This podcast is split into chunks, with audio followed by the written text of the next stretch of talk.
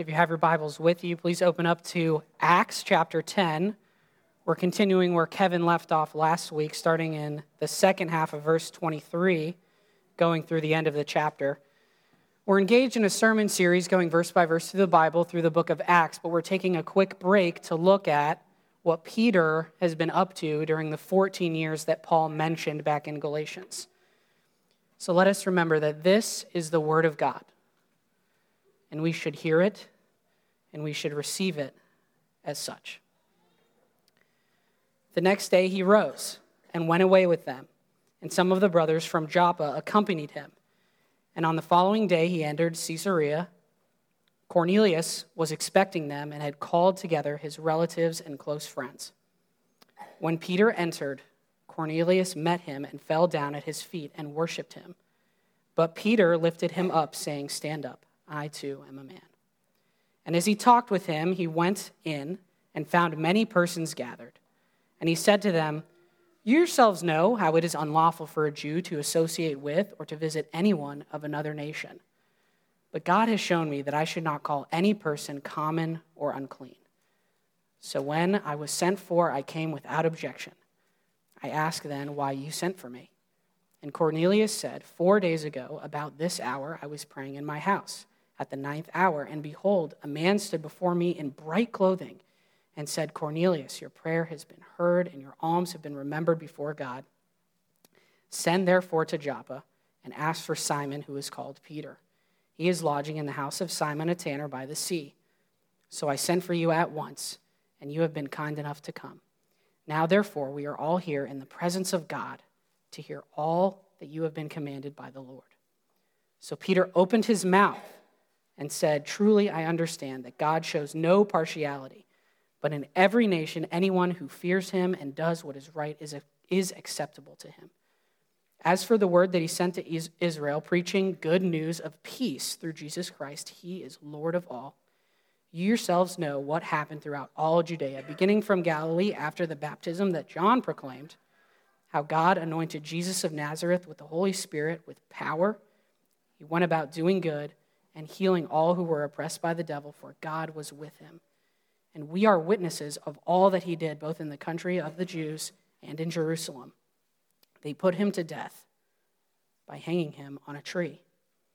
But God raised him on the third day and made him to appear, not to all people, but to us who had been chosen by God as witnesses, who ate and drank with him after he rose from the dead. And he commanded us to preach to the people and to testify that he is the one appointed by God to be judge of the living and the dead.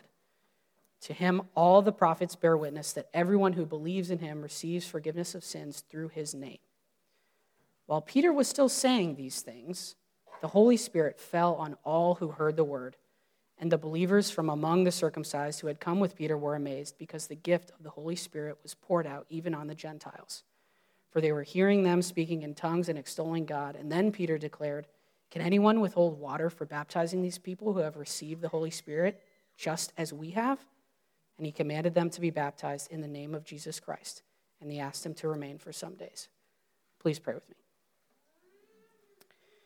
Dear Heavenly Father, you are a righteous King and a holy God.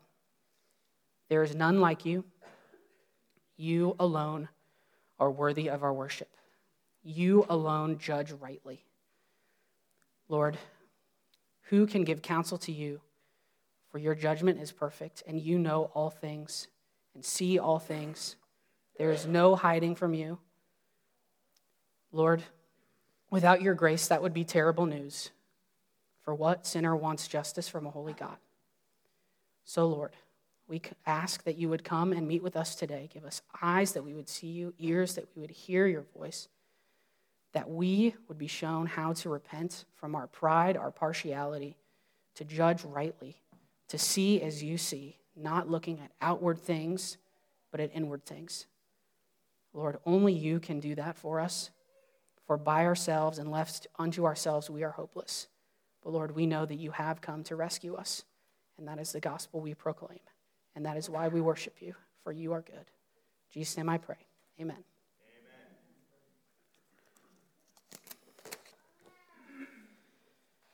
Who are you partial against? Who am I partial against? How am I to repent of my partiality? That's the main question that this text confronts us with today. And if you're not confronted by God's word, then you're probably reading it wrong. Who are you partial against? This is the main question that we must wrestle with. But before we go through the text, I want to talk about a couple things first. Who am I? If you don't know me, my name is Jacob Alexander. My wife is Grace Alexander. She's right there. Emmett, our son, who's almost 11 months old, is in nursery.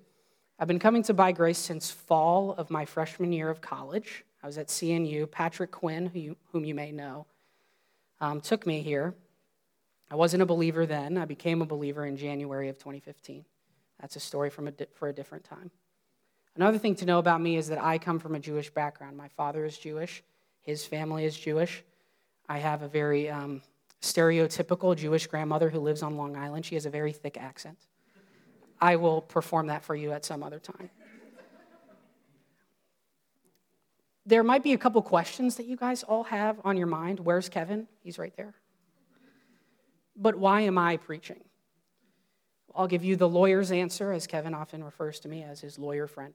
It depends.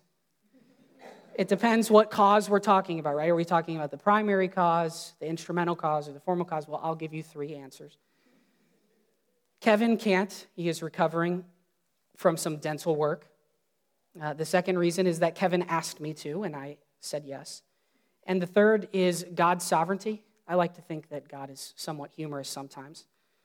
So, who better to give a sermon about a Jew with little to no prep time going to preach a sermon to a room full of Gentiles than a Jew with little to no prep time preaching a sermon to a room full of Gentiles?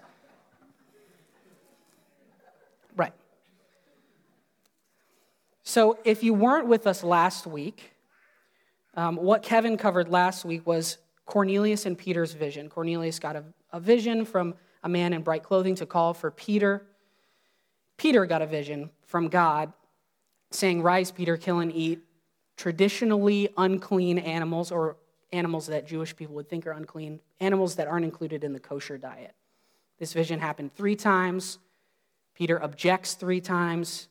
And then God, through the Holy Spirit, says, Don't call unclean what God calls clean. So we're going to pick up where we left off last week in the second half of verse 23. The next day he rose and went away with them and some of the brothers from Joppa accompanying him. So we need to be careful with our antecedents here. Who are we talking about when we say he? In other words, we can read the opening of the, second half of verse 23. The next day, Pete rose and went away with them. No, I'm not talking about Pete Rose, the greatest hitter of all time.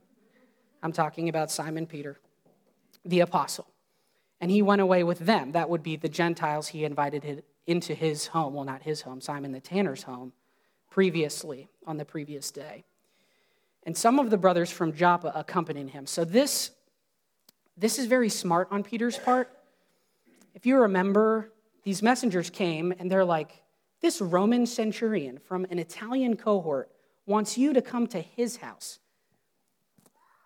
That's really unheard of, and something fishy might be going on. Um, Peter is generally afraid of people with money, influence, and power. So when someone with money, influence, and power says, Come over to my house, the first thing that Peter's thinking is not like, Oh, God is telling me to go there. I should probably do that. The first thing that he's thinking is, is I'm gonna, uh, Am I going to lose my head? Like these two people, Peter, a Jew from Galilee, and the Roman centurion from an Italian cohort, are natural enemies in the eyes of the world. These two people don't meet with each other.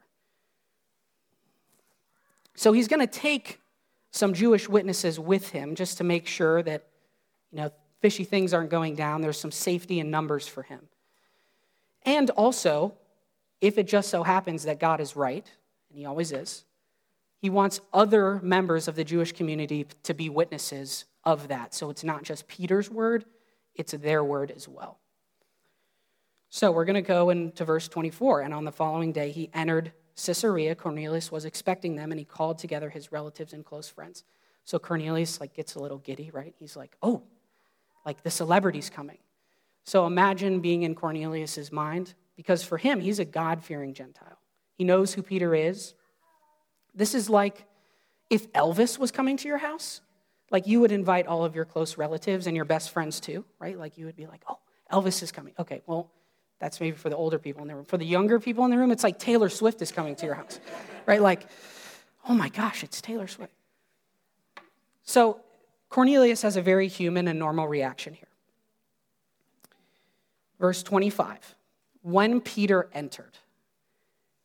Now, this might be very weird um, for you guys to think about, but this is actually the climax of today's text. So I'm not going to spend a lot of time here. I'm going to pick it up later. When Peter entered, Cornelius met him and fell down at his feet and worshiped him. So, like the celebrity comes into your house Taylor Swift, Elvis, John Lennon, Bruno Mars, pick whoever you want. I don't know, Dale Buster Posey coming into your house, right? Like, how would you react if Buster Posey walked into your house? Cornelius falls down on his face and starts to worship Peter.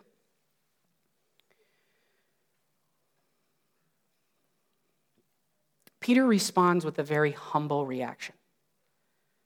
He says, Stand up, I too am a man. So, in this moment, there's two main points that I want you to see here. The first is the deity of Christ, and it's by implication. All throughout uh, Jesus' ministry, Peter, or people fall down at his feet all the time. And he doesn't tell them to stand up, he welcomes their worship because he is God and he is worthy of their worship. Peter, who is only a man, is not worthy of Cornelius' worship. So he has to tell him, Stand up. I, I'm a man. I'm not worthy of your worship. You don't do that. This is a violation of the first commandment. But the other thing, too, is Peter knows a situation like this before. If you turn with me to Luke chapter 5, verse 8, it should be coming up on the screen. But when Simon Peter saw it, that would be the fish filling the boats. You guys remember this story from our long journey in Luke. He fell down at Jesus' knees. He couldn't fall down at his feet because there were so many fish, saying, Depart from me, for I am a sinful man, O Lord. So Peter knows what it's like to be in Cornelius' shoes. And so, for the first time ever, a Jew is going to privately identify with a Gentile. You see, in verse 25, Peter doesn't say, I'm only a man, stand up. He says, I too am a man. He says, You and me are the same. I was once at God's feet, worshiping him, seeing myself to be a sinner. That's how Peter describes himself. I am a sinful man, O Lord. So Peter is starting starting to understand the vision that he got from God and the command that he got from God not to call what God calls clean unclean. Even more radical, Peter's going to touch him and pick him up. He put his hands on him, saying, Stand up, I too am a man. So, verse 25 and 26 are really the climax of this text. I'm going to revisit it at the end. We have a lot more to cover. And that's where we're going to draw a lot of our application. But for now, we're going to continue. Verse 27 As he talked with him, he went in and found many persons gathered. That is, Peter and Cornelius are continuing their conversation. And Peter is going to be surprised. We're having church. Like all of Cornelius' close relatives and friends are here, just like was described in verse um, 24. How we know it's church is Cornelius is going to describe it later in verses 30 through 33. So Peter is very surprised. He had about a day's journey to think about what was going to go on, but I don't think he expected a Gentile to fall down at his feet. I don't think he expected a whole bunch of Gentiles being there, wanting to listen to what he had to say. I don't think he expected to step into a Gentile's home. And I don't think he expected to have to preach a sermon. So, verse 28 and 29, Peter is going to address the elephant in the room. He's going to say, yourselves know how it is unlawful for a Jew to associate with or anyone or to visit anyone of another nation, but God has shown me that I shall not call any person common or unclean. So Peter finally gets it. He's like, "Oh, I can't judge all of you the way that Jews typically do. God is doing something different." And then Peter. So when I was sent, I came without objection. I mean, that's like a lawyer's spin on the facts, right? I came without objection. Now, Peter, like you objected to the vision three times. Okay. So I do have to pause here for uh, a note about the commentary. Some commentators think that Peter is being very prideful here. He's being very puffed up. He's like, oh, you yourselves know that me, a Jew, I'm not supposed to be here, but I'm here anyway. That's not Peter's heart. I don't think those commentators are really taking into account the radical nature of verses 25 and 26 and the posture of humility that Peter has in verse 25 and 26. Like for a Jew to step down and pick a Gentile up off the floor, and before that, step into his home, Peter had to be trusting God and the vision and the command that he was given. He said, You're God, I'm not, I'm going to trust you and do this. He's not trying to make himself look important, be important. And he's really just trying to figure out if something is fishy going on. That's why he's addressing the elephant in the room, which is why he's here and why they want him to be here. So Peter's not being prideful, he's being humble. And he's just being transparent. Typically, I'm not supposed to be here. You guys called me here. God has shown me that I shall not call any person common or unclean. So I came. Why do you want me to be here? So Cornelius is going to answer him, but the why, again, is ambiguous, right? So Cornelius is going to give two answers. I'm not going to read verse 30 through 33. That's, that's a long chunk. And plus, I'm going to read more later, but it's coming up on the screen. But two things to note Cornelius is going to give two answers to the question Why did Cornelius send for him? Because God said so? That's the first answer. Cornelius fears God, he trusts God, and God told him to call for Simon Peter, so he did. And the second is at the end of verse 33 we are all here in the presence of God to hear all that you have been commanded by the Lord. Cornelius and everyone gathered wants to hear what the Lord has to say to them. And this is how we know it's church, because it's in the presence of God. This is a church service, a very impromptu church service. Peter is not very prepared.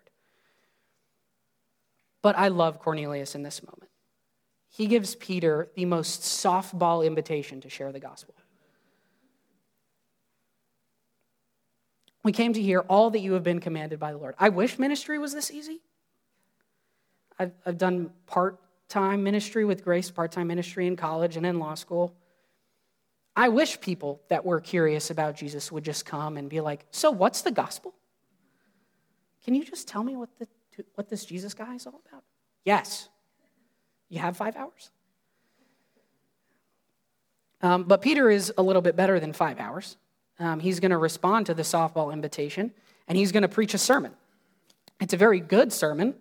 Um, it's short, and he has six parts. He has his introduction, the work of Jesus, the death of Jesus, the resurrection of Jesus, the coming judgment of Jesus, and an invitation. Before we get to that, Peter is an apostle. We should look at his words, not elevating them, above any other scripture. But the way that he teaches the gospel of Jesus is authoritative. He, his words and the way that he thinks about, talks about, preaches the gospel is binding. It should control the way that we think about, talk about, preach about Jesus. So we should take his words with reverence and care. And before he preaches his sermon, Luke records So Peter opened his mouth and said, As if people speak with any other part besides their mouth, right? Like, I know Peter sometimes talks out of his rear end sometimes, but that's not the point here. The point here is that Luke is highlighting that Peter is going to unequivocally, confidently, and boldly open his mouth and preach the gospel with two feet in the ground. This is who Jesus is. This is what he has done. He's not being timid. He's not talking with his mouth closed and really shy. This is who Jesus is. And he's not angry, gritting his teeth either. This is who Jesus is. I can't believe I'm here talking to Gentiles. No, he's bold, confident, joyful, humble. So he's going to open his mouth and speak boldly and confidently about who God is with little to no preparation. So, Peter opens with his introduction. Truly, I understand that God shows no partiality, but in every nation, anyone who fears him and does what is right is acceptable to him. This is referencing Deuteronomy 10 16 through 18. Should come up on the screen. I think it's important just in terms of where we are in our sermon series in Galatians, talking about adding circumcision to the gospel. Circumcise, therefore, the foreskin of your heart, and to be no longer stubborn, for the Lord your God is God, God of gods, Lord of lords. Sorry, my glasses don't let me read that far. Let me open up to Deuteronomy 10. Oh, yeah. Thank you, Shirley the mighty and the awesome God, who is not partial and takes no bribe. He executes justice for the fatherless and the widow and loves the sojourner, giving him food and clothing.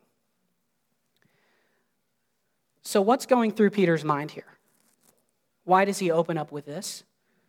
It's because he finally understands that he is just like the Gentiles, that being a Jew doesn't make him special. Makes him special in one sense, right? Jesus came first to the Jews and then the Gentiles. The gospel came to them first. But they're not in need of any less saving than the Gentiles. They don't contribute anything to their salvation, just like the Gentiles. Jews have nothing to add. Nothing to add before God. Deuteronomy 7 7 and 8. This is God speaking. It was not because you were more in number than any other people that the Lord set his love on you and chose you, for you were the fewest of all people. But it is because the Lord loves you and is keeping the oath that he swore to your fathers, that the Lord brought you out with a mighty hand and redeemed you from the house of slavery, from the hand of Pharaoh, king of Egypt. So Peter opens up with the mere fact that God judges rightly, that we don't contribute anything to our salvation, that the gospel is one of grace and that there is really no distinction in terms of saving and what contributes to it. So he's going to continue. The work of Christ, verse 36. As for the word that he sent to Israel, preaching the good news of peace through Jesus Christ, he is Lord of all.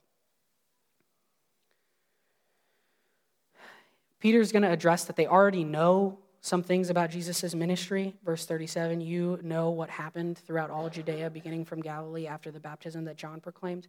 But two things about verse 36 Jesus is Lord of all. Peter's parenthetical here is not just that he's Lord over everything, that the whole world belongs to him. It is that. But it's one step further right? Because Peter is sort of expositing the vision that he got, that there's not a distinction between Jew and Gentile. At least God shows no partiality between them.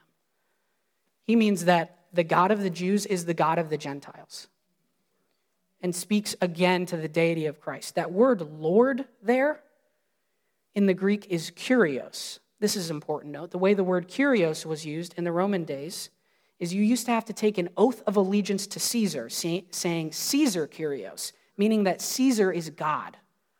Why Christians were persecuted, one of the main reasons is they could not take this oath. It violates the first commandment to say anyone other than God is God. So they can't say it. They can't say Caesar Kurios because Christus Kurios. Jesus is Lord. Jesus is God. So he is again reaffirming the deity of Christ. But remember that I mentioned that the way Peter talks about the gospel should be binding. preaching the good news, right? Preaching the gospel. What is it of? What's its nature? Of peace. Peace. The implication here is that you and me, Jews, Gentiles, anyone, we're at war with God. And there's some good news that through Jesus Christ, we can have peace with God. And it's only through him. We contribute nothing. So Peter here is hitting on not only our doctrine of total depravity, right, but unconditional election. There's nothing that we can do to stop the warring between us and God. We're the ones that started it. And it's only in Jesus that we find peace with God. So he's going to address the work of Jesus in verses 37 and verses 38. He's going to start here with Jesus' baptism. He's not going to start with the virgin birth. We typically do when we talk about the work of Jesus. But Peter starts with his baptism. I think this is relevant and really highly skilled for Peter because Jesus identifies with our uncleanliness. I don't need to be baptized, Jesus says, but to fulfill all righteousness, to do all that the Lord commands. In other words, he's not asking you to do something that he hasn't already done, and he's going to identify with you, taking on the sign of the new covenant, which is one of cleaning, that we have been made clean. So, what have we been made clean by? That's verse 40. Or, sorry, verse 39. Verse 39. They put him to death by hanging him on a tree. So, Peter's here is a nodding to Old Testament scriptures that prophesy about the Messiah being hung on a tree. Right? Jesus died in accordance with the scriptures. Three days later, he rose in accordance with the scriptures. This is Peter's central point. Sort of, if you think about Peter's sermon as a mountain, he's climbing the mountain. At the center of his sermon is the atonement of Jesus, and he's going to come back down. At the top of the mountain is Christ's death, his atonement. It's his righteous blood, and only through his righteous blood that we are clean. So that's Peter's central point. Then he's going to move on to the resurrection of Christ, Christ's victory over death, the vindication of all of his righteous work, his perfect obedience to the Father. And he's going to clarify because Peter is a little bit unprepared, so give him a little grace. When he says the word appear, that's a little ambiguous, so he has to explain what he means. It's not that he appeared like some ghost or spirit, some ethereal thing. When he says in verse 41, the second half, who ate and drank with him after he rose from the dead. This is a bodily resurrection. Jesus is flesh and bone after he dies, but he's in a righteous, better body than we're in. Hasten the day that we can live in bodies like that. Verse 42 Christ's return. He commanded us to preach to the people and to testify that he is the one appointed by God to judge the living and the dead. So, this is our hope that Christ, the righteous judge, will come, that justice will be meted out, that one day we will live in a world without sin or sorrow or pain or sickness or death. And then Peter has an invitation. It's an indirect invitation. To him, all the prophets bear witness that everyone who believes in him receives forgiveness of sins through his name. So it's indirect. He's not saying, Are you going to repent? But he's saying, Everyone who believes in him receives forgiveness of sins through Jesus. The implication is, Are you going to repent? So, one thing to note about Peter's sermon the same word in the Greek is repeated four times. The word witness is repeated three, for all of the Greek scholars out there, does anyone know where the fourth is? It's the word testify in verse 42. It's the same word. In the Greek, it's the word martyr. It's the word martyr. It's where we get the English word martyr, meaning someone who dies for a particular cause. But back then in the Greek, it only meant someone who testifies. In other words, a witness. And in 42, to testify is just the verb form of that word. So, what does this tell us about Peter's sermon? Though he is unprepared, he's not really unprepared. He's just a witness to what Christ has done in the world and in his life. So, we should take great encouragement that we can step into people's unclean places and preach who we know Jesus to be and just be a witness of who he is and what he has done. Verse 44 through 48. This is the blessing of God on Peter's ministry. One thing to note about verse 44 the pouring out of the Holy Spirit happens in the middle of his sermon. We don't really exactly know when. While Peter was still saying these things. And this is shocking, not to Peter, right? Luke leaves out Peter from verse 45. Peter's like, oh, this is par for the course because I got a vision from God. Of course this would happen. But the, gent- or the Jews who are with Peter were amazed because the gift of the Holy Spirit was poured out even on the Gentiles. We don't have time to talk about verse 46 today. I'm happy to talk with you after about it. That, that's like a whole nother sermon. But Peter's question in verse 47 really cuts to the heart of what we're talking about in Galatians. What he's asking to his Jewish witnesses behind him is You guys saw what I saw, right? They have the Holy Spirit just like we do. Are we going to withhold the sign of them being brought into the church from them? They have no objection. In other words, Peter is saying, Do you think they need to be circumcised before becoming a part of the church? And their answer is unequivocally no, because they are left silent.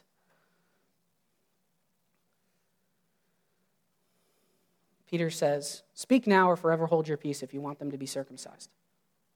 I don't think they should be. They agree. So let's revisit verse 25 and talk about our application what's, as Kevin would say, the theological witness of this text? Well, it confronts us with who are you partial against? How do we apply this text? How do we repent of our partiality? Commentators suggest that Peter inviting the Gentiles into his home is radical in the first half of verse 23 in Acts chapter 10. Sorry. But that's not that's not what scripture says. That's not what a Jew in this time reading this passage would see. See, Peter himself knows when he says, You yourselves know how it is unlawful for a Jew to associate with or to visit. To visit. And this is not what Peter catches criticism for in Acts chapter 2, or Acts chapter 11, verses 2 and 3. The criticism of the circumcision party is that you went. Peter went so it's not that he invited Gentiles into his home, this had been done before. It's those three words in the start of verse 25 when Peter entered. So imagine Peter. He's got his vision from God, he's got his word from God and his command go to Cornelius. And he's like, God, they're unclean, but I'm going to trust you. And I know this is unlawful for me. So he's going to take a big deep breath and he's going to go, And as soon as he crosses the threshold, this is like the veil being torn a second time. That Jews and Gentiles can be in the same room because God has made them clean, has made all of us clean.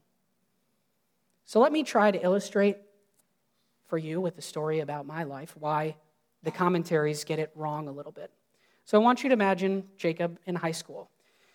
I've just played uh, senior night of football. I'm stinky and smelly, and my football pads are all sweaty and dirty. Been rolling around in the mud for about an hour. And I come home.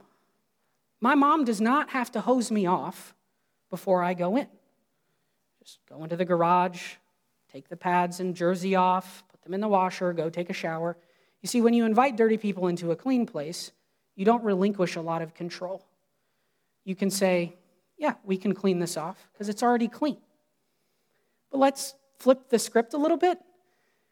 Now imagine after the game, me and all my buddies in the locker room are all partying because we won and we're all sweaty and dirty with those same football uniforms on. Is my mom going to step foot in that locker room? No, it would be really radical if she did. People would be like, What are you doing? It's really dirty.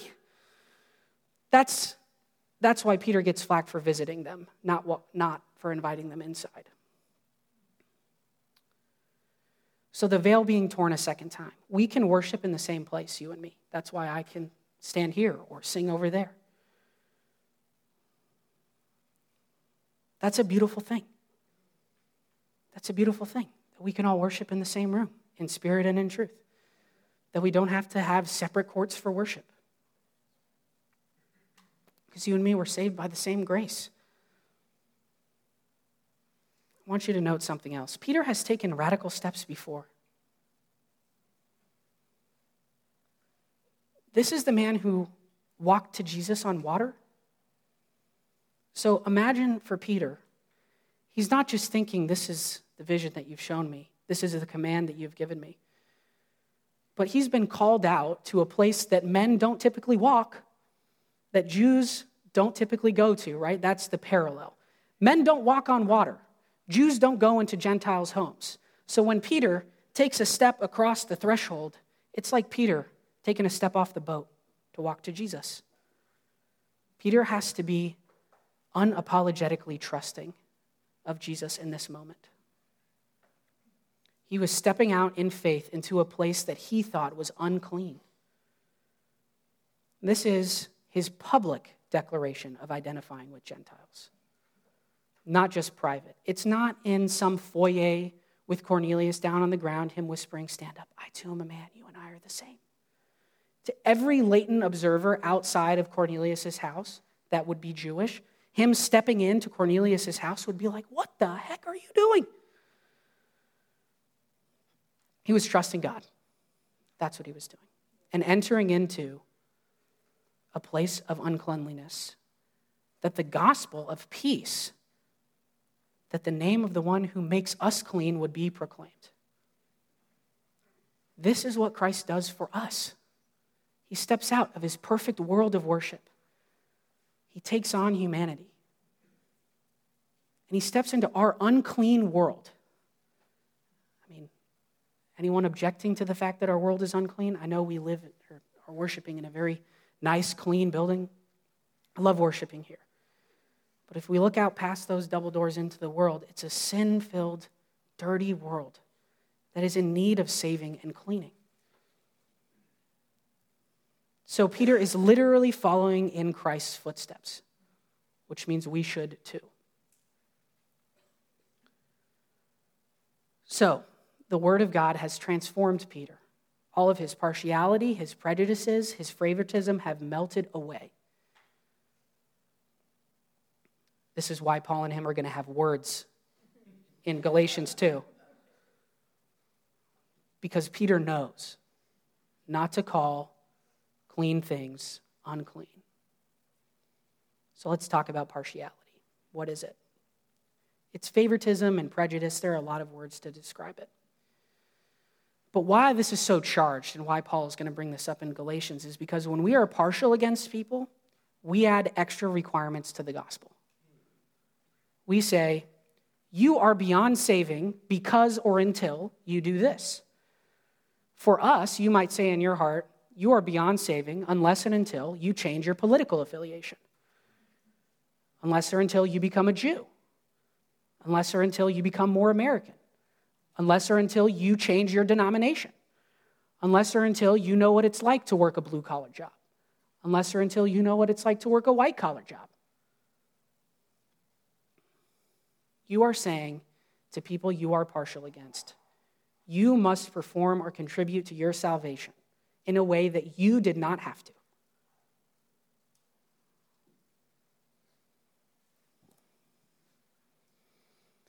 It says more about you than it does about the people that we are partial against.